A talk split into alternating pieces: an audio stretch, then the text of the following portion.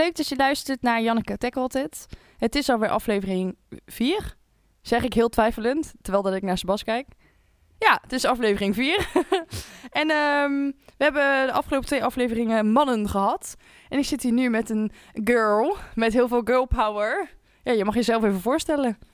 Nou, eh, ik ben Didi, Didi IJzerman, 22 jaar, uit Den Bosch.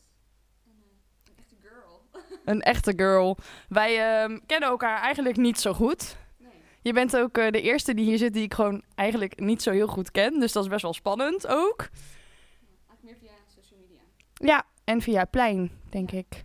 Jij bent echt zo'n meisje wat je altijd voorbij ziet hobbelen. En dat je denkt, ja, we kennen elkaar wel. En we zeggen wel hoi in de supermarkt. Maar eigenlijk weet ik niet wie je bent. en eh, ik eh, weet wel dat ik een paar weken geleden op Instagram een foto plaatste. We komen dadelijk terug op wat er op die foto stond. En dat jouw vriend daaronder reageerde met puntje, puntje, puntje. Komen we straks op terug. En dat ik dacht, oh ja, dat is vet voor de podcast. En jij was eigenlijk meteen super enthousiast. Superleuk. Gewoon een keer, ehm, ja, een keer iets over jezelf vertellen, laten horen. Ik vind het super spannend. Maar het is ook wel tof om dan eigenlijk gewoon iets te doen wat een beetje uit je comfortzone is. Ja, jij vertelde net iets heel cools wat ik dus niet wist. Dat je op de Kinky Academy zit. Ja, klopt. In Amsterdam. Ben in september begonnen. En het duurt een jaar, dus ik ben eind september klaar.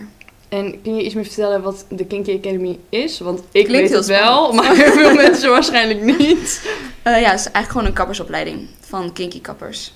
En je leert meteen in praktijk, dus je werkt eigenlijk daar ehm, in de salon. Dus doe je alles en kleuren, knippen, allemaal onder begeleiding. En ehm, de Kinky staat natuurlijk bekend om de gekke kleuren, gekke kapsels. Ja. Is dat een vooroordeel? ja, eigenlijk wel. Want eigenlijk doen wij meestal gewoon... De meeste mensen komen voor puntjes knippen, laagjes, opscheren, highlights. En eigenlijk niks bijzonders. Soms heb je wel eens mensen en die komen dan binnen en die zeggen van... Ja, eh, doen jullie ook normale kapsels? Want ja, ik wil eigenlijk gewoon alleen de puntjes. Dus je denkt, ja, Ja. ik ben gewoon kapster. Dus Ja. ja. dat kan ik. ja, precies. En heb je speciaal voor Kinky gekozen juist omdat het net even anders is? Ja, ook. Ehm, ik ging eigenlijk gewoon zoeken naar kappersopleidingen. En eerst kom je dan allemaal uit op gewoon mbo-opleidingen die drie jaar duren. En dat is dan meteen vijf dagen in de week. En toen dacht ik van, hmm, kan het ook anders? En toen ben ik eigenlijk gewoon gaan zoeken. En toen kwam ik op de Kinky Academy. Dat duurt een jaar, drie dagen in de week. En je leert eigenlijk meteen in de praktijk. Waardoor je merkt dat je echt zo snel zoveel kan. Dat het eigenlijk gewoon veel praktischer is dan eigenlijk zo'n lange opleiding. Waarom heb je gekozen voor kapper? Ehm, ja, ik heb er eigenlijk best wel lang over getwijfeld. Want eh, na mijn middelbare school ben ik bij de Albert Heijn gaan werken, omdat ik eigenlijk niet wist wat ik wou. Appie. Ja. en ehm, ja, dan denk je, oh, ik neem een tussenjaar. En dan in één keer werk je er vier jaar. En dan is het heel moeilijk om weer aan school te beginnen. Toen moest ik van mezelf eigenlijk gewoon echt iets gaan doen. En toen ben ik eigenlijk gaan zoeken. En wat vind ik leuk? Ik vind het altijd leuk om met beauty bezig te zijn. Mensen mooi maken, mensen gelukkig maken. En toen dacht ik van, ja, waarom ga ik niet gewoon de kappersopleiding doen? En vond ik de Kinky Academy ook wel heel leuk. Omdat het zeg maar niet een standaard opleiding is. Het is niet echt school, school. Het is meer ook werk en meer lifestyle. En ja. Ja, want ik eh, ben natuurlijk vrij bekend binnen Kinky Kappers. Als in, eh, ik doe voor Den Bos wel als model zitten. En ik heb Jeske ook best wel wat geholpen met evenementen daar. Ehm, jullie doen binnen Kinky echt veel meer dan alleen maar haarknippen. Ja, precies. Het is echt, ja, het is echt een beetje een soort community of zo. Ja, dat is wel heel tof. Het gaat veel meer ook echt om de persoon en ja, jezelf uiten. En het is inderdaad niet gewoon alleen een kapsel. Nee, je hebt ook veel fotoshoots, veel Ja. shows. De shows bij Kinky op kantoor zijn echt te gek. Gewoon dat één groot feest daarna ook met cupcakes en pizza. En, Ja. ja, ja Ja. superleuk. Dat is wel echt heel leuk. Die kant lijkt mij ook wel heel leuk om richting de shows te gaan en dat soort dingen. Want jij knipt nu alleen nog maar op de Academy zelf. Ja. En heb je dan al wel een soort van modellen voor fotoshoots en dergelijke? Of doe je dat nog niet nu? Eh, nee, nog niet. Dat eh, moeten wij wel als eindopdracht doen. Moeten wij een model meenemen en die in een bepaalde tijd helemaal knippen, kleuren, helemaal het hele pakket. Spannend hoor. Ja. En heb je al een idee wat je wil doen? Ehm, nee, eigenlijk nog niet zo goed. Ik vind het best wel lastig, want zoveel dingen zijn leuk om te doen. En dan denk ik van, ja, ga je kiezen in waar je goed voor bent of ga je juist kiezen voor de uitdaging? Dus dat is nog wel een beetje spannend. En mensen moeten wel willen. Ja. Je moet wel een model vinden ook. ik zei inderdaad net, ik ga volgende week naar eh, Kinky Breda. En ehm, nu is dit op zich een simpele opdracht. Ze moeten highlights zetten en daarna krijg je een toner. Dus Oh ja. de kleur, zeg maar. Nou, ik ben op het moment roze, dus ik wil het graag roze houden. Ehm, maar ik heb ook wel als model gezeten dat ze echt zeiden, ja, wat wil je? En dat ik zei, ja, het maakt me eigenlijk niet zo uit. Zolang het geen blauw of groen is, want dat gaat echt nooit meer uit je haar. Ja, klopt. En dat ik inderdaad echt met de vetste kapsels naar buiten kwam. Maar dat is natuurlijk best wel spannend. Want je legt wel, nou ja, je haar, wat voor meisje en ook voor jongens, maar vooral voor meiden wel echt heel belangrijk is. Ja, klopt. Gewoon niet iemand anders zijn handen met, oké, doe er maar mee wat je wil. Ja, dat is echt super spannend. Want voor iedereen is ook wat mooi is anders. Dat merk ik ook zeg maar op school. Dat smaak zo erg verschilt. Dus dat is wel heel... Ja, iemand moet wel echt helemaal jou vertrouwen en ook jouw smaak vertrouwen. Dus echt, ja. Heb je ooit iemand gehad die naar buiten liep en dat je dacht, oeh, dat is eigenlijk niet zo mooi? Ehm, ja, op zich wel dat het al goed gelukt is. Maar mensen komen best wel vaak met een foto aan. En dan komen ze met een foto aan van een super, van een supermodel met helemaal mooie make-up op. En die heeft dan de haren helemaal gekruld. En dan is het eh bordeauxrood. En dan zeggen ze, ja, dit wil ik ook. Maar dan denk je van, ja, super tof dat jij dit wil. Maar jij zit niet iedere dag uren in de make-up. En jij gaat ook niet iedere dag helemaal je haar krullen. Dus mensen moeten wel, eh, ja, ja, realistisch blijven van, is het bij mij ook mooi? Ga ik altijd al die moeite erin steken om het mooi te maken? Of al die meisjes die binnenkomen met super donker haar zoals jij hebt. En die dan zeggen, ik wil het graag porno blond. Ja, ik dat wil- je denkt, ja. dat, dat kan helemaal niet. Ja, dat ze zeggen, ja, zo assig mogelijk. zo grijs mogelijk. Ja, dat is gewoon bijna niet te doen. Want als je het gaat blonderen, ja, dan wordt het gewoon eerst oranje, dan geel. Oh, verschrikkelijk. Ik herken dit zo erg. Ja, Mijn haar was echt pikzwart geverfd. Echt Oh, zo ja. stom. En toen kwam ik bij een vriendinnetje, die is kapster. Ik zei, hoi, ik wil het graag blond. En ze keek me echt aan met... Wat? je funny. Waarom? Ja. Wat zeg jij? Toen heb ik het inderdaad een tijdje ook een beetje zo rood gehad. En als het dan ging blonderen, oh, dan werd het gewoon groen en oranje. En dan zat het daar in die stoel met... Als het maar goed komt. Ja, dan denk je echt van, dit komt nooit meer goed. Dat, ja. Ik ben gewoon bang. Ik ga heel mijn haar afknippen. Maar het is ook echt een proces dan. En het wordt nooit zoals je verwacht. Het wordt nooit, je kan ook niet een voorbeeld per se laten zien van, oh, zo gaat het eruit zien. Want ieder haar is gewoon anders, dus het pakt wel anders uit. Dus dat is wel spannend, die grote projecten. Want je wilt iemand blij maken, maar je kan nooit alles beloven. Zijn klanten ooit boos geworden? Ehm, nou, niet per se heel boos, maar wel soms teleurgesteld omdat ze dan verwacht had bijvoorbeeld dat het eh, nog feller roze zou zijn of nog assiger of nog paarser of weet ik het. Maar ja, dan moet je toch wel echt proberen uit te leggen van dat ze het moeten bijhouden en ja, dat het Ja. niet allemaal in één keer kan. Nee hoor, die gekke kleuren is echt super leuk. Maar het is zoveel werk. Je wast het er in één keer uit. Ja, ja, of na twee keer of na drie keer. Dan Ja. moet je weer of zelf bijkleuren of weer Ja, naar de terug. kappen. Wat natuurlijk ook prima is. Ja, dat is wel tof. En wat zou je willen in de toekomst? Eh, eerst dit lekker afmaken. En ik ben natuurlijk nog maar 22 jaar. Dus ik heb zoiets van, ik wil denk ik nog wel een opleiding doen. Misschien dezelfde richting, misschien eigenlijk weer iets heel anders. Want ja, ik zie mezelf niet nu alweer meteen weer gaan werken. Want dan ben ik eigenlijk bang dat ik weer in hetzelfde patroon beland als waar ik hiervoor in zat. Dus ik wil mezelf eigenlijk nog wel doorontwikkelen. Misschien nog wel iets van visagie erbij doen. Of juist een hele andere soort studie. Ja, ik ben eigenlijk nog heel erg om me heen aan het kijken wat mij interessant lijkt. En ja, en misschien nog wel, wel toch wat meer reizen, een beetje meer zien, een beetje meer ervaring opdoen. Zodat je jezelf echt leert kennen en echt iets gaat doen wat echt bij je past. Jij begint over reizen, maar dat, dat zit er nu natuurlijk niet in. Nee. Want Lekker corona is hier. ja. ja, helaas. Waar zou je naartoe willen? Ehm, ja, eigenlijk zoveel plekken. Ik hoor zoveel over Curaçao. Dat is natuurlijk nu helemaal hip. en Oh ja, ik snap het. Mijn beste vriendin woont daar. Echt Oh, al ja. drie jaar. En ik ben nog niet geweest. Oh en ze vindt dat heel erg. En ik ook. Maar voor mij zit het gewoon in de centen. Weet je, een vliegticket naar Curaçao kost gewoon 5, 6, 700 euro. Ja. Ja, ik heb dat gewoon niet zomaar liggen. Maar als ik haar filmpjes zie en dan... Ze was naar dat strand geweest met die varkentjes. Oh my god, ja. ja. echt, veeg me op. Fantastisch. Daar wil ik dus ook natuurlijk. ja, Curaçao is echt wel een droom. Ja. Ja. En ik ben ehm, in oktober ben ik naar Amerika geweest. En toen zijn we in LA begonnen en doorgaan naar eh, Las Vegas. Dat was echt zo geweldig. Dat, dat zou ik zo weer opnieuw doen. Dus ik zou heel graag weer terug naar Amerika willen. Maar dan weer andere gebieden ontdekken en zien. En andere steden. Dat lijkt me echt heel gaaf. En Amerika is ook echt een andere wereld, lijkt me. Ja, daarom. Het is echt... ja, je kan het echt met niks vergelijken. Alles is anders. Het is echt, op een of andere manier, je begrijpt films ook beter of zo. Want ja, als je nou een film ziet, dan weet je, het ziet er ook echt zo uit. Daar, dus dat is wel heel tof. Maar zelfs de McDonald's bestellingen zijn gewoon drie keer zo groot Ja, als hier. Wat Echt. echt, bizar is. cola gewoon. is gewoon een vaas. Ja, ja. ja, dat is wel echt. Maar het was wel echt heel tof. Wij zijn dan ook naar Santa Monica Beach geweest. Dus waar je helemaal zo kan fietsen. En allemaal die sportieve mensen hebt. maar het is wel echt heel cool. Al die meisjes op van die rollerskates. Ja, precies. Ja, zo vet. Heel cool. Ja, heb je zelf cool. wel zoiets van, oh, dat moet ik eigenlijk ook doen. Maar ja, laten we dat maar niet doen. Dan eh, lig ik meteen op de grond. Al je tanden Ja. eruit, zit je daar in Ja. Amerika. Hoi! Dan krijg je meteen een botox lip als je daar in Ja. ligt. Helaas. Gratis wandeling, Ja. ja. precies dat. Wat leuk zeg. Ja, cool. Ja, reizen zitten er nu natuurlijk niet in. Want eh, helaas... eh, Dat is wel echt heel jammer. Maar ja, misschien een keertje naar Limburg of naar zee. Ja, precies. Heb je veel last gehad van corona de afgelopen tijd? Eh, nee, ik eigenlijk helemaal niet. Ik heb wel gewoon, ik werk dan nu nog twee dagen bij de Heijn. Dat heb ik gewoon blijven doen. Ik kon niet naar school, dus ik ben twee maanden wel gestopt.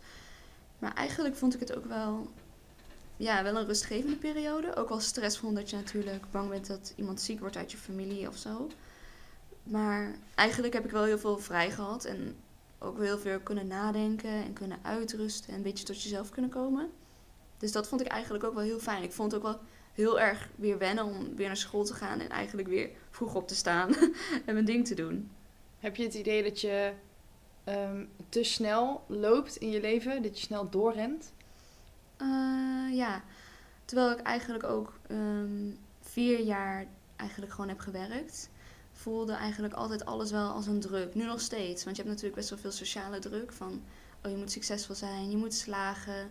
Ehm, dus daarom ben ik denk ik altijd wel heel erg op zoek geweest van, oh, ik moet een studie gaan doen, maar het moet wel iets zijn wat ik echt heel leuk vind, want dat moet. En ehm, ja, je moet succesvol worden en je moet, ja, het moet allemaal lukken. En eigenlijk ben ik wel in die periode dat we eigenlijk niks hebben gedaan, toch een beetje achtergekomen van hoe belangrijk het ook is om thuis te zijn, vind ik. En om rust te hebben en om met je familie te zijn. En ja, Voel jij die druk vanuit jezelf of vanuit je ouders of vanuit vriendinnen om je heen die allemaal mega succesvol zijn? nee, ik denk toch wel uit mezelf. Natuurlijk zie je wel op social media of op tv dingen dat mensen allemaal superleuke dingen doen. En dat ze bijvoorbeeld een eigen bedrijfje hebben en dat het allemaal super goed gaat. En ja, iedereen heeft blijkbaar volgens mij geld, zo ziet het er ook uit. Dat is ook zo goed. Ja. ja. Dus ehm, ja, ik denk dat daar ook wel een beetje die sociale druk vandaan komt. En ehm, mijn vriend is natuurlijk, die is 29, dus die is iets ouder als mij. En die werkt voor de douane en die heeft gewoon een vast contract. Dus dan heb je een beetje ook dat gevoel van, oh, ehm, ik loop een beetje achter. En nou heb ik eigenlijk ook wel een beetje zoiets van, ja, ik moet eigenlijk ook mezelf nou gewoon een beetje rust gunnen. Want ik ben nog maar 22, dus je kan niet alles meteen goed doen of weten. Of ook maar gewoon een beetje zien zoals het komt. Ja, en jij zegt van, oh, mensen hebben een eigen bedrijf. Ik ben natuurlijk ook eigenaar van. Ja, dit klinkt echt veel groter dan dat het is. en wij hebben, zeker met de Conversation, de afgelopen periode echt wel ehm, grote stappen gemaakt. En we bestaan bijna twee jaar, dat is super vet. Alleen, wij hebben echt geen cent makken. Ja, Wij verdienen daar helemaal niks aan. En mensen vergissen zich daar echt in. Want die appen mij gewoon met... Hey Jan, ik wil graag spreken op de Conversation. Kost je 250 euro. En dan heb ik echt terug met... Superleuk! Ik heb dat geld niet. Want ook ik verdien hier niks aan. En mensen zijn echt verbaasd met... Oh, doe je alles dan vrijwillig? Ja, want wij verdienen er gewoon nog geen centjes aan. En eh, ik verdien natuurlijk wel wat geld met het lesgeven en dergelijke. Maar dat is ook allemaal minimaal. En ik sta gewoon nog vijf, zes dagen ergens anders te werken, omdat ik anders mijn huur niet kan betalen. Dus je profileert jezelf ook wel op Instagram bijvoorbeeld veel sneller als, oh, ik ben eigen baas en ik doe dit en ik ben influencer. terwijl dat je gewoon, ik werk gewoon in een kroeg en ik werk nu bij een kledingwinkel, wat ik allebei super leuk vind. ja. Maar goed, dat heeft natuurlijk niks te maken met wat ik nog meer allemaal doe. Ja, precies. Dus dat is wel heel erg. Ja, dat beeld inderdaad. Want mensen hebben ook bijvoorbeeld van zelfstandig ondernemer dat je, oh, je kan eigen tijden bepalen en je bent, oh, alles dat en dat. Maar ja, er zit natuurlijk super veel stress aan.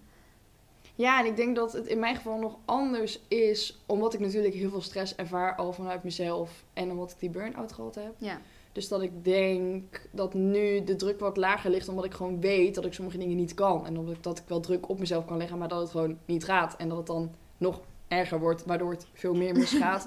waardoor er straks niks meer is. Maar ik heb wel dat zo dat ik dan meisjes zie op Instagram, dat ik wel denk, oeh, hoe kan het dat jij wel een kantoor hebt op de tramkade en ik niet? ja precies. dan denk je toch wel een beetje van... Hoe kan dat zo misgaan? Of ja, niet misgaan, maar hoe kan het zo lopen? Want ik heb inderdaad ook wel eens mensen van mijn leeftijd zelfs al... die dan zeggen van... Ja, eh, we gaan binnenkort een huisje kopen. En eh, we gaan daar en daar wonen. En ik denk van, hoe dan? Wat heb ik... Wat is zo verkeerd gegaan dat het bij mij nog zo is? Of ja, dat dat nog niet is gelukt. Maar aan de andere kant, ja... Je kan, het- ja, je kan het niet voorspellen. Ben je dan teleurgesteld? Ja, soms wel. En ligt dat aan dat je niet hebt kunnen kiezen? Of omdat je... Ja, toch wel misschien ook spijt. Dat je denkt van, oh, was ik maar na mijn middelbare school toch meteen een studie gaan doen. In plaats van gaan werken. Of ehm, had ik maar iets meer motivatie gehad of me iets meer toegezet. Maar ja, aan de andere kant, je kan er niet heel veel meer aan doen. Maar dat gevoel heb je dan wel. Denk je van, had ik het toch maar die stappen gezet. Mhm. Maar ja, als je iets was gaan studeren wat je niet leuk vond. Had je er ook niet veel aan gehad. Nee, ja, en dan was je misschien wel gestopt en dan. ja, precies. Ik bedoel, ik heb heel braaf mijn studie afgemaakt en daar best wel wat jaar in gewerkt ook. En ehm, ik kwam terug uit het buitenland en toen had ik helemaal niks meer. Geen huis, geen vrienden, geen verkering, helemaal niks. En Ja. pas toen ben ik mezelf weer verder gaan ontwikkelen. En toen was ik twintig. Ik ben nu vijf jaar verder en ik doe echt totaal iets anders dan waar ik voor moest kiezen op mijn vijftiende, denk ik. Ik denk dat ik op mijn vijftiende wel moest gaan kiezen op de middelbare school Ja, met precies. wat wil je, wat voor profielkeuze ga je maken na al die open dagen van MBO's. Ja, ik had echt helemaal geen idee. Het enige wat ik wilde was beroemd worden. Ja, sorry, maar dat is echt zo'n stomme ambitie ook.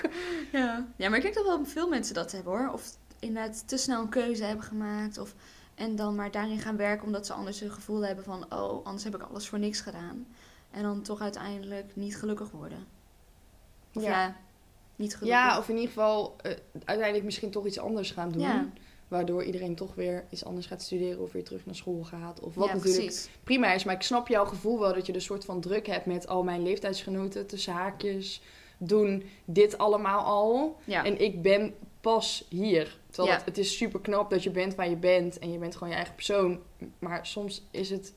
Ik weet niet, het socia- sociale media leven is gewoon super mooi of zo. Dat je Ja, denkt, precies, ja, maar hoe ja. kan het dat iedereen zulke mooie selfies maakt? Als ik een selfie maak, zie ik er echt uit als de Grinch. Gewoon.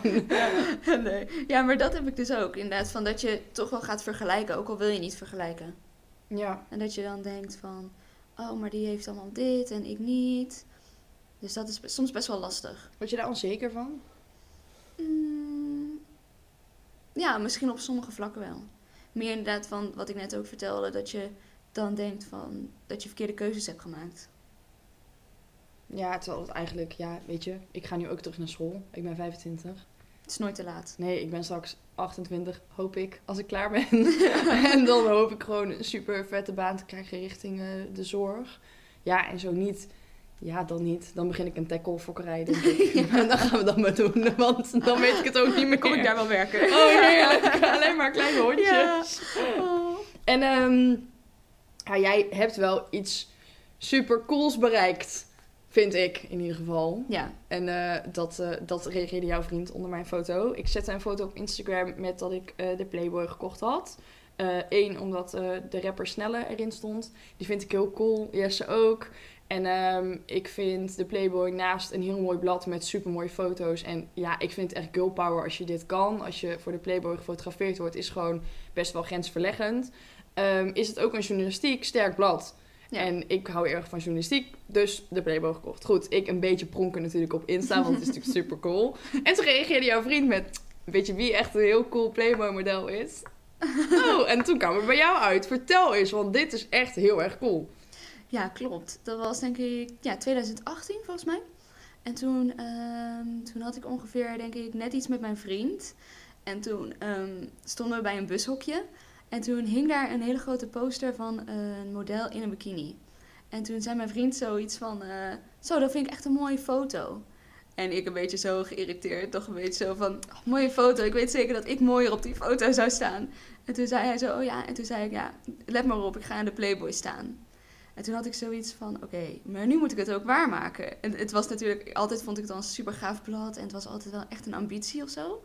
En toen... ehm, en toen ben ik eigenlijk gewoon via Instagram ben ik hun gaan berichten van... ehm, ja, gewoon een stuk geschreven van... Ik vind jullie blad super cool. Mijn grootste wens is eigenlijk om erin te staan. Eh, ik ben zo en zo lang. Dit zijn mijn maten. Ik zie er zo uit. En toen hebben ze eigenlijk gewoon best wel snel weer geantwoord van... Oh Didi, wat leuk dat je hebt gereageerd. Zou je misschien al deze informatie naar ons toe willen mailen? En toen, cool. Ja.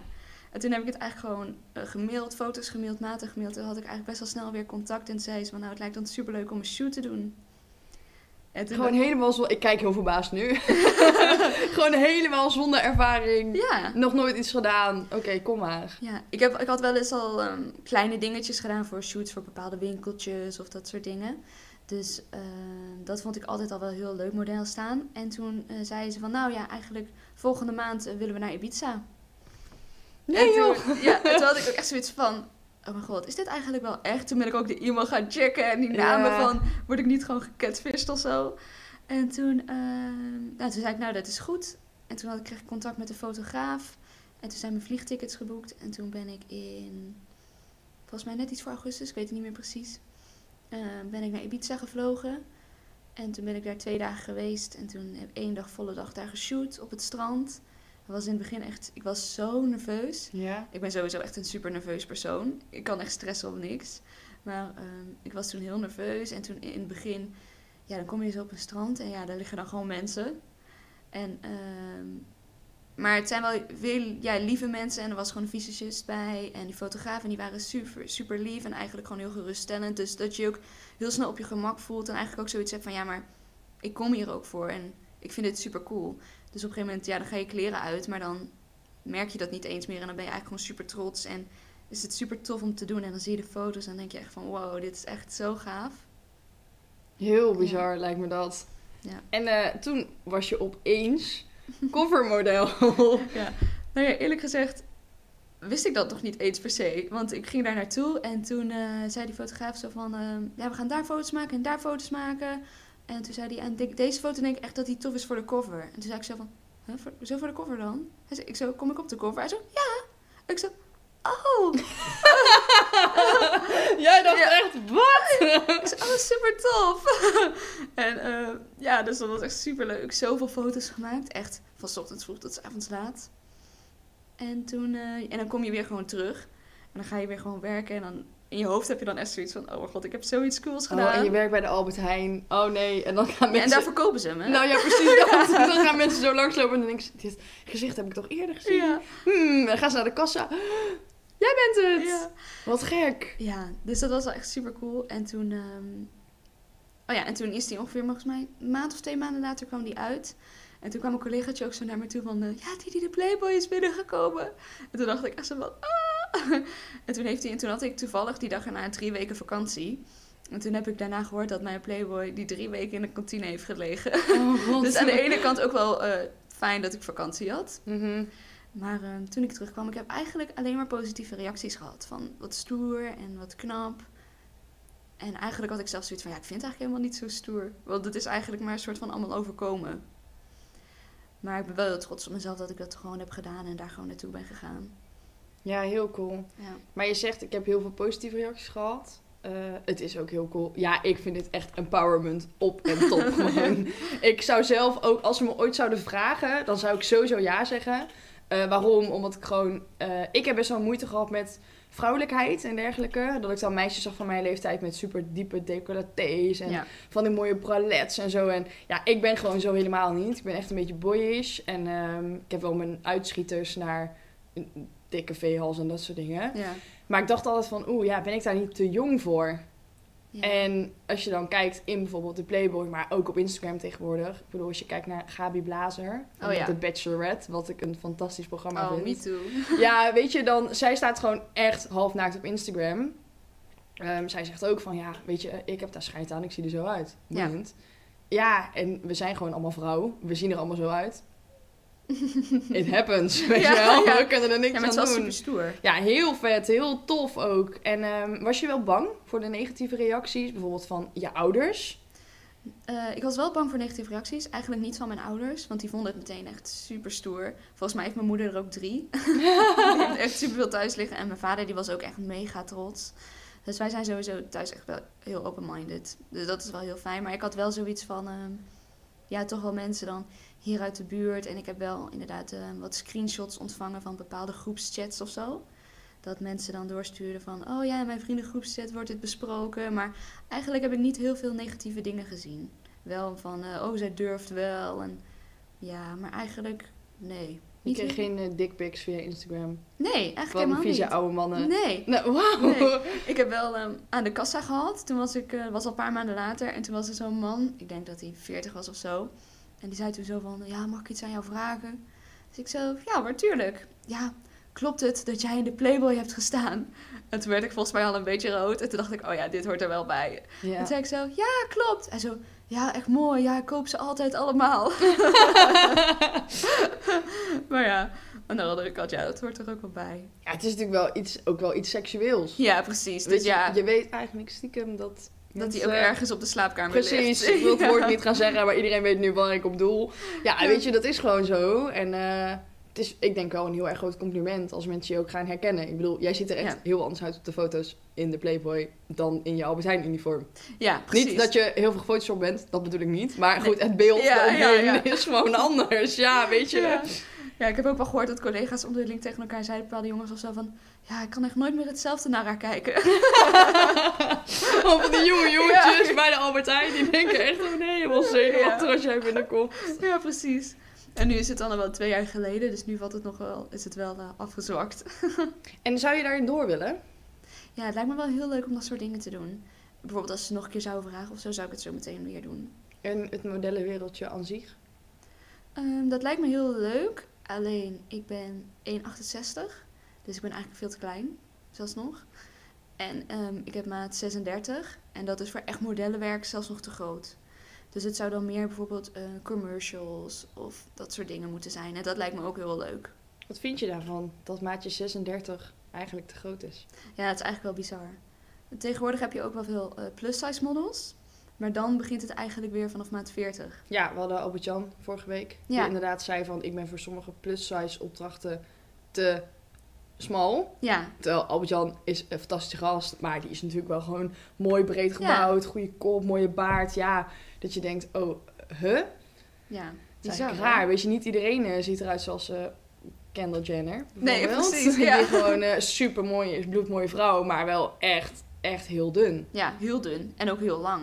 Heel lang. Ja, zij is een soort giraf. Ja. Dat is normaal. ja. Dus ik snap wel dat bijvoorbeeld voor op catwalks en zo je gewoon lang moet zijn. Want ja, dat is dan mooier. Maar voor fotoshoots denk ik wel van, ja, het zou eigenlijk gewoon prima kunnen. Mhm. En ik denk ook, want ze zoeken dan juist plus size of heel dun. Maar eigenlijk de middenmaat is denk ik zoals ook heel veel mensen ook zijn. En dat ook mooi is. Ja, alles is mooi, dus waarom dat daar geen eh, business in? Ja, precies. Ik weet wel dat volgens mij Dove of Nivea een paar jaar reclame had met allemaal echte vrouwen. Ja, En dat ik dacht, oké, dit is te gek, want het klopt. Vrouwen zien er allemaal anders uit. En aan de andere kant dacht ik, is dit serieus nodig? Want mensen snappen toch dat je je niet identificeert met meisjes die maat 32, 34 hebben op een catwalk. ja. Die eten alleen maar wortels. Ja. Ja. ja, ja, precies. Dus ja, dat snap ik eigenlijk nog steeds niet. Want ze zeggen wel dat de modellenwereld verandert. Mhm. Maar ik denk wel langzaam. Ja. En het is nu ook wel heel veel ehm, social media. Het is vooral ook, je moet denk ik wel apart zijn. Ehm, een verhaal hebben. Ik denk dat dat ook heel erg goed werkt. Maar het lijkt mij heel leuk in ieder geval om commercials te doen. En dingen zoals de Playboy, dat soort dingen vind ik ook heel tof. Ja, blijft wel een... eh, ja, het is gewoon een super meisjesdroom. Ja. Zo vet. Ik ben, echt- ik ben zo'n klein tikkeltje jaloers. Oh. Maar ook wel een tikkeltje dat ik denk, zou ik dat zelf wel durven? Mhm. En ook, wat zou... Ik weet niet hoe Jesse daarover denkt. Ik denk dat hij aan de ene kant denkt, oh mijn god, ja, vet. En dat hij aan de andere kant denkt, ja, maar... Dan sta je wel in de Playboy. Ja, Snap je? Bent je? van mij. Ja, hoe reageerde jouw vriend daarop? Ja, hij vond het eigenlijk heel cool. Hij vond het echt super stoer. En natuurlijk ook omdat ik had gezegd van dat het me zou lukken. Dus ehm, het was wel ook echt iets waar ik echt trots op was. En hij is nog, ja, nu nog steeds super trots op. Hij loopt er altijd mee te pronken. ja, dat is wel heel leuk. Ja, dat is wel heel schattig. En ehm, als je kijkt naar bijvoorbeeld eh, Kinky, zou je daar niet iets van modellen dingen willen doen? Ehm, ja, daar heb ik wel over nagedacht. Maar ik vind het eigenlijk wel heel fijn als mijn haar gewoon altijd hetzelfde is. Ja. Eigenlijk ben ik met mijn haar best wel saai. Mhm. Ik heb eigenlijk altijd gewoon donker haar, stijl. En dat vind ik perfect. Dus ik heb eigenlijk niet zo heel veel zin in dat ze allemaal eh, kleuren of zo erin gaan doen. Ik ga altijd weer terug naar donker haar. Oh ja, dat snap ik. Ik roep ook altijd, als ik weer blond ben, ik ga het echt nooit meer in een rare kleur verven. Ja. En dan drie weken later denk ik, hmm, zie ik een meisje door de stad lopen met supermooi roze haar. En dan denk ik, ja, ik ga nu naar de kruidvat en er Ja. zelf iets ingooien wat je echt nooit moet doen. Nee. Jongens, als je dit hoort, geen quarantaine kapsels meer op Nee. jezelf uitproberen. De kappers zijn gewoon open, ga daar naartoe. ja, maar het is wel herkenbaar. Heel herkenbaar, ja. Ik heb ook zoiets van, als je dan iets in je hoofd hebt, dan moet het echt nu. Ja, Bijvoorbeeld net als dat ik dan eh, wel eens een tatoeage wou of zo. En dan had ik zoiets van, oké, ik ga een afspraak maken voor vanmiddag. wat niet zo slim is. Ik weet wel dat ik... eh, ik was 15, denk ik. En toen ging ik naar mama. Mama, ik wil een tatoeage. En mijn moeder dacht echt... Jan, echt, ben je echt serieus? Waarom? Dit Ja. gaan we niet doen. En toen zei ze... eh, kies maar iets uit. Stop, in, stop het in een envelop. En als je dan 18 bent en je wilt nog steeds... Dan betaal ik hem. Ja, Dus dat heb ik gedaan. En toen was ik 18 en toen wilde ik nog steeds dezelfde tatoeage. En toen heeft ze hem ook betaald. Eh, omdat ze zo zat van, weet je, als jij tatoeages wil, helemaal prima. En op een gegeven moment ben je 18, 20, 22, Ja. weet ik veel. Mag je natuurlijk zelf beslissen over je lichaam. Maar we willen wel graag dat je erover nadenkt. ja wel slim. Dat je zomaar iets op je lichaam zet. Nu, ze is nu te laat hoor. Nu uh, luister ik niet meer naar Ja. ik, ik heb altijd achteraf een foto. Ja. Met, Kijk mam, wat ik gedaan heb. Dan, wat doe je? Waarom? Maar tot nu toe is ze niet... eh, Iets misgegaan. nee, ze is niet in paniek geraakt door mijn tatoeages. Oh, nou ja, zoiets had ik eigenlijk ook wel moeten hebben. Want toen ik 16 was, toen ehm, wou ik ook heel graag tatoeages. En dat vond ik super cool. Toen heb ik twee hele grote rozen op mijn heup laten zetten. En toen op een gegeven moment dacht ik eigenlijk van ja, dit is echt zo niet meer mijn ding.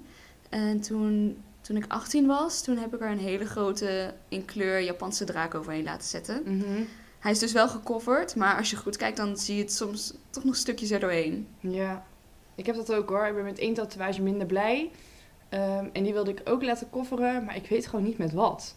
Nee, het is ook zo lastig. Dus dan denk ik, ja, ga ik er dan... Ik heb natuurlijk bloemen aan mijn rechterkant al. Ga ik er dan bloemen overheen laten zetten? Of ga ik, weet ik veel, Hello Kitty er overheen laten tatoeëren? ik hou niet van Hello Kitty, maar ja, ik weet niet. Dat ik dacht, oh, zo lastig om dan iets te verzinnen wat je er dan overheen wil zetten. Wat ook niet, Wat ook past. ja, wat niet basic is of Ja. standaard of dat soort dingen. Ja. Ja, tatoeages blijven iets super moeilijks. Ik weet dat Marika was in de eerste podcast hier. Die vertelde dat haar dochter van 17 heel graag een tatoeage wilde eh, met haar moeder samen. Nou. En eh, ik kreeg eergisteren of zo een appje met, we hebben hem laten zetten. Oh. Ze zei, ja, we hebben het nu in de podcast gezegd, dus nu hebben we hem maar meteen laten zetten. Ja, super cool. Maar ben je 17, weet je wel. Wel Ja. goed dat het dan een tatoeage is met de moeder, wat gewoon voor altijd zo blijft. Ja, precies. Ik heb een mooi bruggetje. Ik heb opgeschreven of je een voorbeeld hebt of een idool. Ehm, ik denk mijn broer. Ja? Ja. Mijn broer die is acht jaar ouder. Oh, wauw, dat is echt een flink verschil. Ja. En eh, daar kijk ik wel erg, heel erg naar op. Want wij zijn echt super close. Eh, we hebben niet altijd heel makkelijk gehad vroeger. Mijn ouders zijn gescheiden toen ik heel jong was. Toen was ik vier. Omdat mijn vader eh, transgender is. Oh, wauw. Ja. Dat wist ik helemaal niet. Nee. Dus mijn ouders zijn toen gescheiden en dat was best wel moeilijk. Omdat ze nou uiteindelijk eigenlijk gingen scheiden, maar ja, eigenlijk waren ze ook nog steeds verliefd. Ehm, maar mijn, ja, mijn broer en ik waren toen echt super close samen. En natuurlijk in die tijd, ik kom uit Berdicum. dat is natuurlijk, hoe lang nou al geleden? Heel veel jaar. en ehm, ja, toen hoorde ik later ook wel van mijn moeder dat bijvoorbeeld vriendinnetjes niet met mij naar huis mochten omdat de ouders dat eng vonden omdat mijn vader anders was. Dus ik was altijd samen met mijn broer. En wij doen nog steeds heel veel dingen samen. En ik ben gewoon super trots op hem, hoe hij het doet. Hij is manager van een supermooie juwelier. En hij heeft een Oh, mooi cool. huis. En hij is gewoon heel, ja, heel slim en lief en zorgzaam. Dus ik vind hem echt geweldig.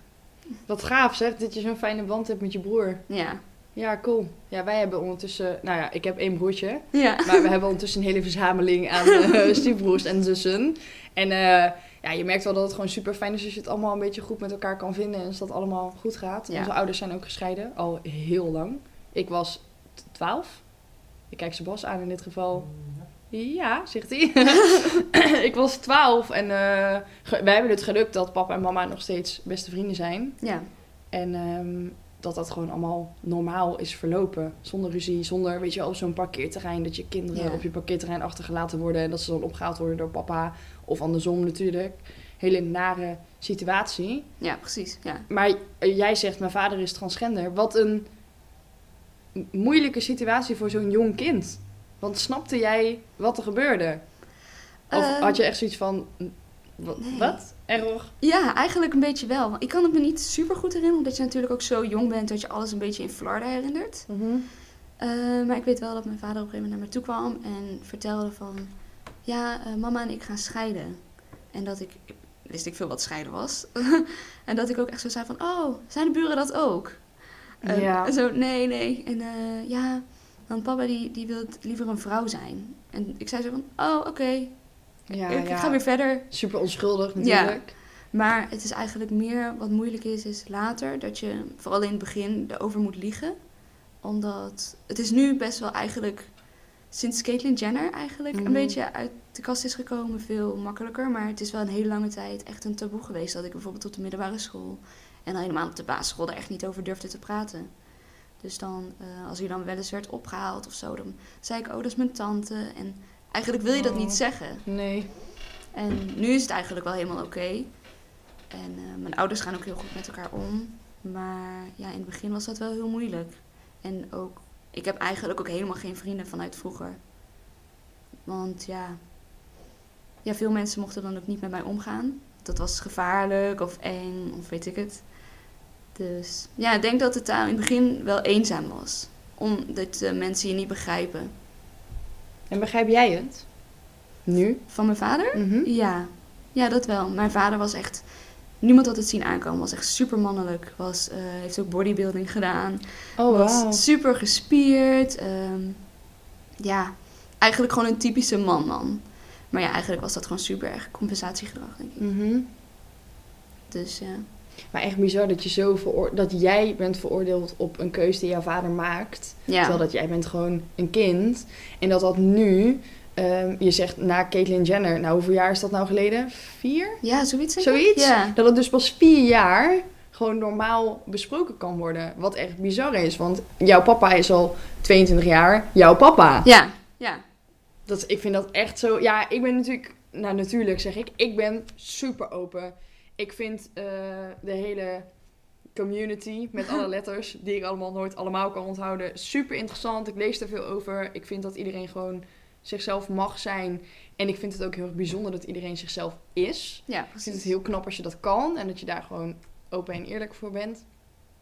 Ehm, en als je dan transgender bent, ik vind dat heel erg bijzonder. Ik kijk altijd naar Hij is en Zij. Oh ja, Is dat ja. eh, Mooi programma is een heel mooi programma. En het zijn gewoon hele jonge kinderen Ja. die gewoon zeggen: Ja, ik ben geboren als jongetje, maar ik wil graag een meisje zijn. Of andersom. Ehm, maar ook die verhalen die je dan hoort van ouders die ze afstoten en zo. En dan denk ik echt: hoe kan dit nog? ja, bizar hè? En we leven in 2020, weet je wel? Het is toch gewoon normaal dat je anders bent? Ja. ja, precies. Ik denk ook daarom wel dat ik op jonge leeftijd eigenlijk al super open-minded was. Natuurlijk, ehm, mijn broer die is ook homo. Dus eh, het zit lekker in de familie. Maar eh, ja, eigenlijk was nooit iets vreemd voor mij. Of als mensen mij verhalen, verhalen vertellen of zo. Ik was eigenlijk nooit zo snel onder de indruk. Dus ik denk dat het je wel ook mij snel, sneller volwassen heeft laten worden. Mhm. Maar ja, ook wel, dat het ook wel goed is. Aan de ene kant. Het maakt je wel wie je bent. Ja, zeker waar. Ik denk dat iedereen een rugzak heeft. Van de week zei iemand... Ja, ik ben aan het daten met iemand en ze heeft best wel een rugzak. En Jesse was daarbij, mijn vriend, en die zei... "Eh, nou, Janneke heeft een soort trolley. Zo'n soort kofferset, Ja. weet je wel. Van, van zes verschillende koffers in allemaal verschillende maten. Hij zegt, ja, maar het hoeft toch niet uit te maken wat voor rugzak je hebt... als je maar gewoon een mooi mens bent van binnen. Ja, En als je er maar mee om kan gaan of zo. ja dat vind ik ook, ja.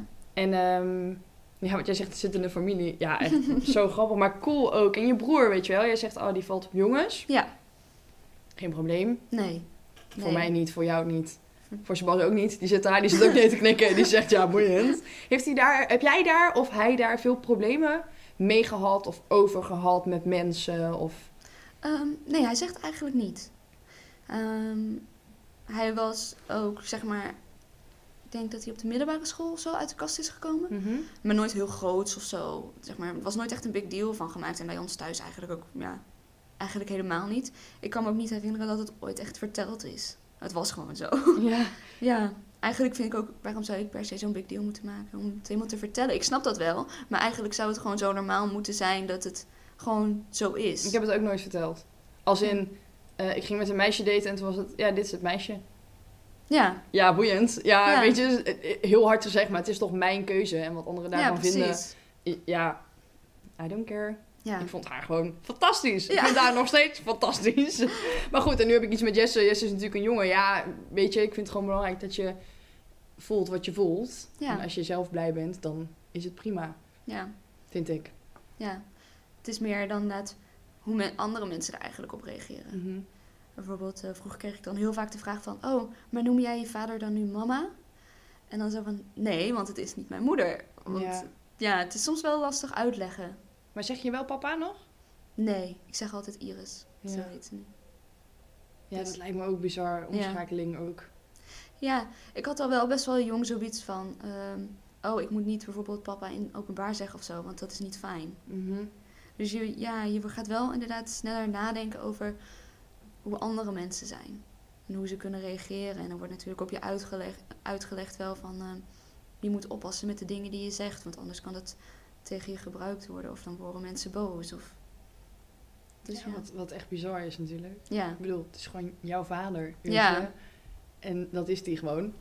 Ja. In ja. dit geval. ja. Vind je dat lastig ook? Dat sommige mensen zeggen, ja, het is toch je vader, hij, bla bla bla. Of, terwijl dat, het is gewoon een ze, nu. Ja. ja, klopt. Heel veel mensen zeggen ook nog wel eens... ehm, bijvoorbeeld als ze het dan hebben, zeggen ze... Oh, ga je dan naar je vader en heeft hij dan ehm, Mhm. dit of dit? Ja. En dan heb ik zoiets van... Ja, dat vind ik eigenlijk niet zo heel erg. Want dan heb ik zoiets van... Ja, dat snap ik wel dat mensen dat zeggen. Want dan ben je gewoon zo gewend als je het over een vader hebt... dat je dan hij zegt. Precies. Dus nee, ik ben ook niet snel beledigd... als mensen er bijvoorbeeld een grapje over maken of wat dan ook. Vind je het lastig om het te delen? Ehm, ja, soms nog steeds wel. En Waar komt dat door? Ik denk omdat dat er zo in zit dat, het eigen, dat je mee opgevoed bent dat het eigenlijk een taboe is. Mhm. Dat je nog steeds altijd bang bent voor de reactie. Ik merkte heel erg toen ik naar de Kinky Academy ging. Toen ik het daar eigenlijk vertelde, gewoon dat het ter sprake kwam. Dat iedereen eigenlijk heel chill reageert. Van, oh, oké, oh, oh. Eigenlijk Ja, helemaal bij geen- Kinky boeit Ja. echt niemand iets. Die hebben echt zoiets van, ja, boeiend. Nee, ja. precies. Maar bijvoorbeeld bij de Albert Heijn waar ik werk. En ik ben best wel close met sommige collega's. Maar dat ik het daar eigenlijk nog nooit heb verteld. Niet, ook, het is niet echt per se ter sprake gekomen. Dus het is niet Nee, het is ook niet iets wat je in, in je Tinder bio gaat zetten. Nee, met, precies. Hey, eh, mijn vader is transgender. Want Nee. eigenlijk zou het niet uit moeten maken. Nee, precies.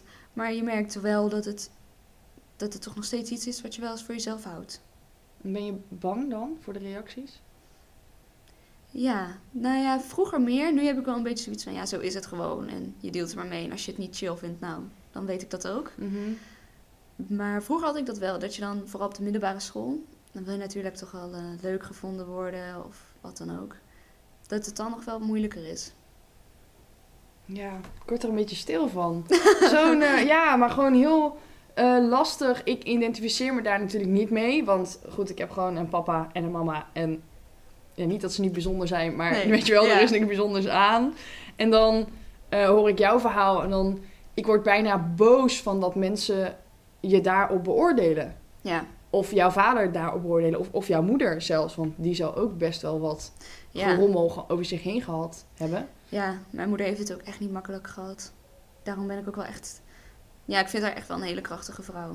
Want zij heeft inderdaad dan... ehm, Ja, ze is dan getrouwd geweest met mijn vader. Daar was ze ook, wat ze heeft verteld, heel verliefd op. En dan valt dat natuurlijk heel je gezin eigenlijk ineens uit elkaar. En toen heeft ze ook nog best wel mijn eh, opa en oma van mijn vaders kant over de heen gekregen. Dat ze dan wegging bij mijn vader. Terwijl ik dat aan de ene kant ook snap. Ja, weet je, als jij verliefd wordt op een man en die beslist of voelt zich vrouw Ja, en je valt niet op vrouwen, ja, dan wordt het wel een ingewikkeld verhaal. ja precies. Hoeveel je ook nog van iemand houdt. Ja. Want ik, ik zie ook aan hoe jij erover praat dat jouw ouders wel gewoon oké zijn samen. Ja, zeker. Dus ik denk dat dat daarom ook in het begin wel heel lastig was voor, mijn moeder. Van, heb ik wel de juiste keuze gemaakt? Mhm. En dat soort dingen. Maar eigenlijk, zij is echt nooit gebroken. Want wij zijn, hebben toen ook wel zwaar gehad, waren met z'n drietjes. En ehm, toen moest mijn moeder, want ja, mijn vader viel toen weg, dus had natuurlijk ook veel minder geld. Moest mijn moeder echt in het begin zes dagen in de week werken. En zorgde mijn broer voor mij. En ik heb haar echt ja, ze heeft nooit geklaagd of ze is nooit, ze is er altijd geweest. Nu nog steeds. Dus dat vind ik wel echt ook wel een voorbeeld. En hoe is de situatie nu? Eh, mijn moeder is hertrouwd geweest. Mhm. Die is helaas weer, wel weer gescheiden. Dus ze heeft wel pech gehad in de liefde. Eh, maar die woont nu eh, in Rosmalen. En mijn vader is hertrouwd met een vrouw. En die wonen samen in Berlikum. Dat gaat eigenlijk allemaal goed. Oh, wauw. Maar dan heb je dus ook eigenlijk... Je hebt drie mama's. Ja, Eigenlijk. ja Wat soort van wel, ja. Oh, maar wel grappig dat je vader dan, ondanks dat hij transgender is, wel op vrouwen valt. ja. Is dit een rare vraag? Ik zeg het en ik denk eigenlijk, waarom vraag je dit? Want het maakt toch niks uit? Het maakt me niet uit, maar ik ben wel nieuwsgierig. Ja, nou ja, dat denken dus mensen vaak van... Oh, maar als je vader op vrouwen valt, waarom is hij dan vrouw geworden? Maar Mhm. eigenlijk met wie je bent en hoe je eh, identificeert als geslacht... heeft niks te maken met je seksuele voorkeur. Bijvoorbeeld als ik nu een jongen zou moeten zijn... dan zou ik nog steeds op een jongen vallen. Ja. Dus dat is het eigenlijk. Ja, ik ben het daar wel mee eens hoor. Ik bedoel, ik ben meisje en ik val zowel op jongens als op meisjes. Ja, ja. weet je, ja, het is zijn voordelen en zijn nadelen Ja. bij beide kanten. Ja, wat grappig. Ik heb opgeschreven, geloof je in liefde op het eerste gezicht? En nu zeg je, oh, mijn moeder heeft een beetje pech gehad in de liefde. Jij volgens mij niet. Volgens mij heb Nee. jij echt een superleuke vriend. Tenminste, Ja. ik vind jouw vriend echt heel leuk. Allemaal tegenkomen op dronken en zo en gezellig. En eh, ja, hij is echt super sociaal. ja, Maar eh, ja, ik denk het wel. Ik geloof er denk ik wel in. Want ik was toen op stap met een vriendin. En eh, zij was bevriend met hem. Mhm. En ik had echt al best wel veel gedronken die avond. Maar er was toen een plein. En toen stelde ze zich voor aan hem. En toen zag ik hem en toen dacht ik... Wow, hij is leuk. En ik zei, hi, ik ben Didi. En wel een beetje lachen en doen. En toen eigenlijk gewoon gaan kletsen. En toen, ehm, toen weet ik nog dat ik hem wou zoenen. En dat hij mij toen eigenlijk wegduwde. En zei van... hij, hij zei zo van, nee, ik, ik zoen echt niet in het openbaar. Oh nee! Zo awkward! En dat ik echt zoiets had van, wat? Wat is dit? Maar eh, toen hebben we eigenlijk gewoon contact gehouden via WhatsApp. En eh, steeds vaker afgesproken. En toen in het begin wou hij eigenlijk nog niet per se een relatie. Mhm. Dus toen zei hij wel van, eh, ja, je moet misschien eh, niet te hard van stapel lopen. Want ik weet niet als ik wel een relatie wil. En toen dacht ik zo van, oh jawel, dat komt, dat komt wel goed. Heel stoer. Ja, maar ik wil het wel. Ja. Dus we gaan Ja. het gewoon doen. ja. En ehm, toen eigenlijk best wel snel is was hij gewoon helemaal verliefd geworden. En ja, eigenlijk zijn we nou gewoon nog steeds samen. Wonen samen. Is hij je eerste serieuze relatie? Eh, ja, wel een lange relatie. Mhm. Ik heb best wel wat gedate voor een paar maanden of een half jaartje, maar nee, niet zo serieus als dit. Ja, tof. meteen goed. Ja, meteen goed. Meteen Ja. raak. Ja, toch? En ehm, ben je bang dat mensen je nu gaan veroordelen door alles wat je nu hebt verteld? Weet je, je bent super open, wat ik echt te gek vind. Maar mensen gaan dit natuurlijk horen en dan denken ze, hmm, Ja, maar aan de andere kant vind ik het ook wel fijn. Want mensen hebben vaak wel een bepaald beeld van mij. Bijvoorbeeld, ik heb in de Playboy gestaan. Ehm, ik zet best wel veel foto's op Instagram. Van die, eh, echt van die Instagram-foto's van, oh, ik ben zo blij. En selfies en weet ik veel. Dus ik denk dat ben- mensen altijd een beetje een beeld van mij hebben van een poppetje, hoor ik vaak. Mensen noemen me echt een meisje, meisje. En van, oh, alles gaat zo makkelijk. En ik fladder overal doorheen. Maar eh, dat het ook wel niet bij iedereen... Ja, achter iedereen zit een verhaal. mhm. En ik denk dat dat wel, ja, ook wel fijn is. Ja, het is goed, denk ik, dat jij een soort van openheid hebt nu. En een soort voorbeeld bent van het gaat niet altijd allemaal van een leien dakje. En jij bent ook het ideale voorbeeld van een meisje wat op social media inderdaad allemaal supermooie foto's heeft. Ellen heeft ook foto's van jou gemaakt op de Ja. kermis. Ja, die zijn echt gek. Ellen is een fotografe. Die heeft ook foto's gemaakt bij de Conversation en zo. En eh, zij maakt supermooie foto's. Ja, zeker. reclame dit. Shout out to Ellen. en ehm, ja, jij bent wel een goed voorbeeld van dat het op social media gewoon er anders uitziet dan dat het soms in werkelijkheid is. Ja, klopt. En dat dat oké is. Ondanks dat je daar soms over twijfelt. En want dat heb ik ook. We hadden het vorige week over haters. Ja, Ja, daar word je niet blij van. nee. Maar ik denk dat je dat altijd wel zou houden. Bijvoorbeeld, ehm, ik weet nog wel, het eerste jaar op de middelbare school was best wel lastig. Toen eh, had ik best wel, ja, ik denk dat heel veel mensen dat wel herkennen van die meisjes die dan natuurlijk over je gaan roddelen. En eh, ze noemden mij vis, omdat ik grote ogen had. Nee joh, Ja, wat erg. ja. Nou, Maar eh, dat was gelukkig alleen maar het eerste jaar. En toen is dat wel minder geworden. En eigenlijk heb ik het voor de rest wel heel leuk gehad op de middelbare school. Maar ik bedoel maar te zeggen van...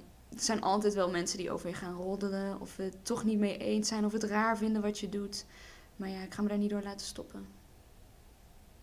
Nee, goeie dat je dat zo powerful Ja. zegt.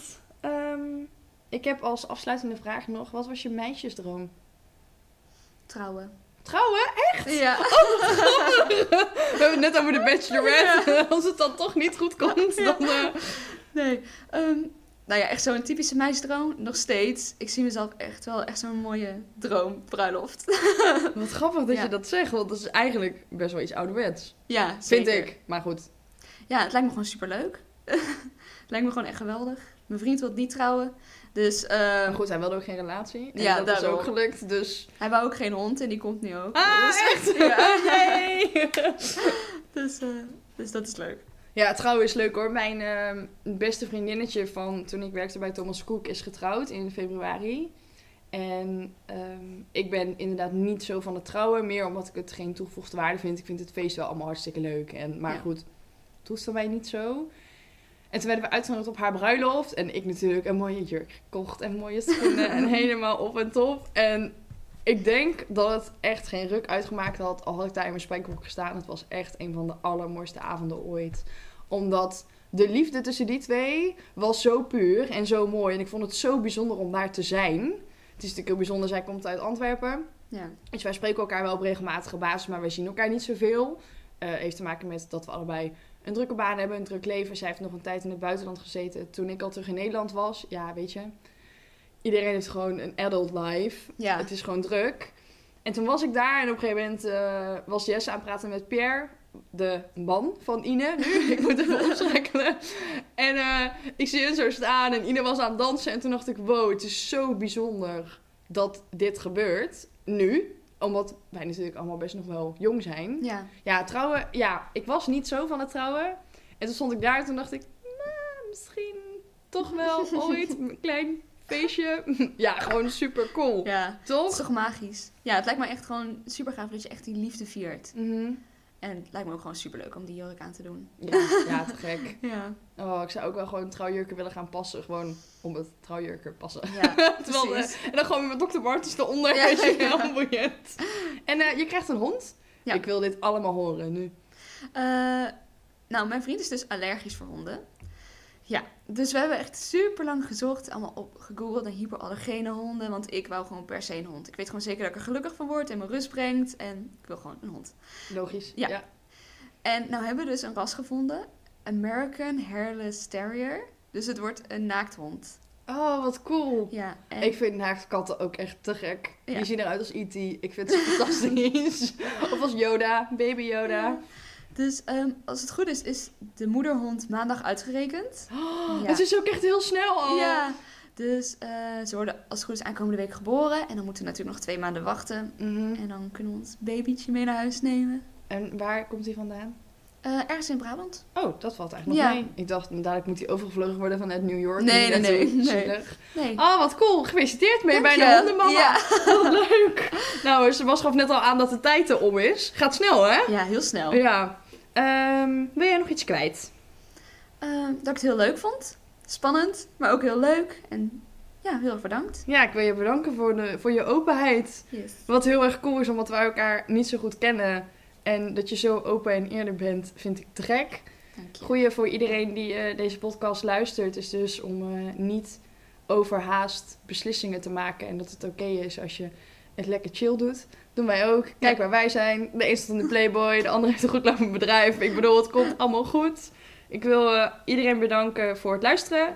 En eh, volgende week zijn we er weer met aflevering 5. Oké, bye!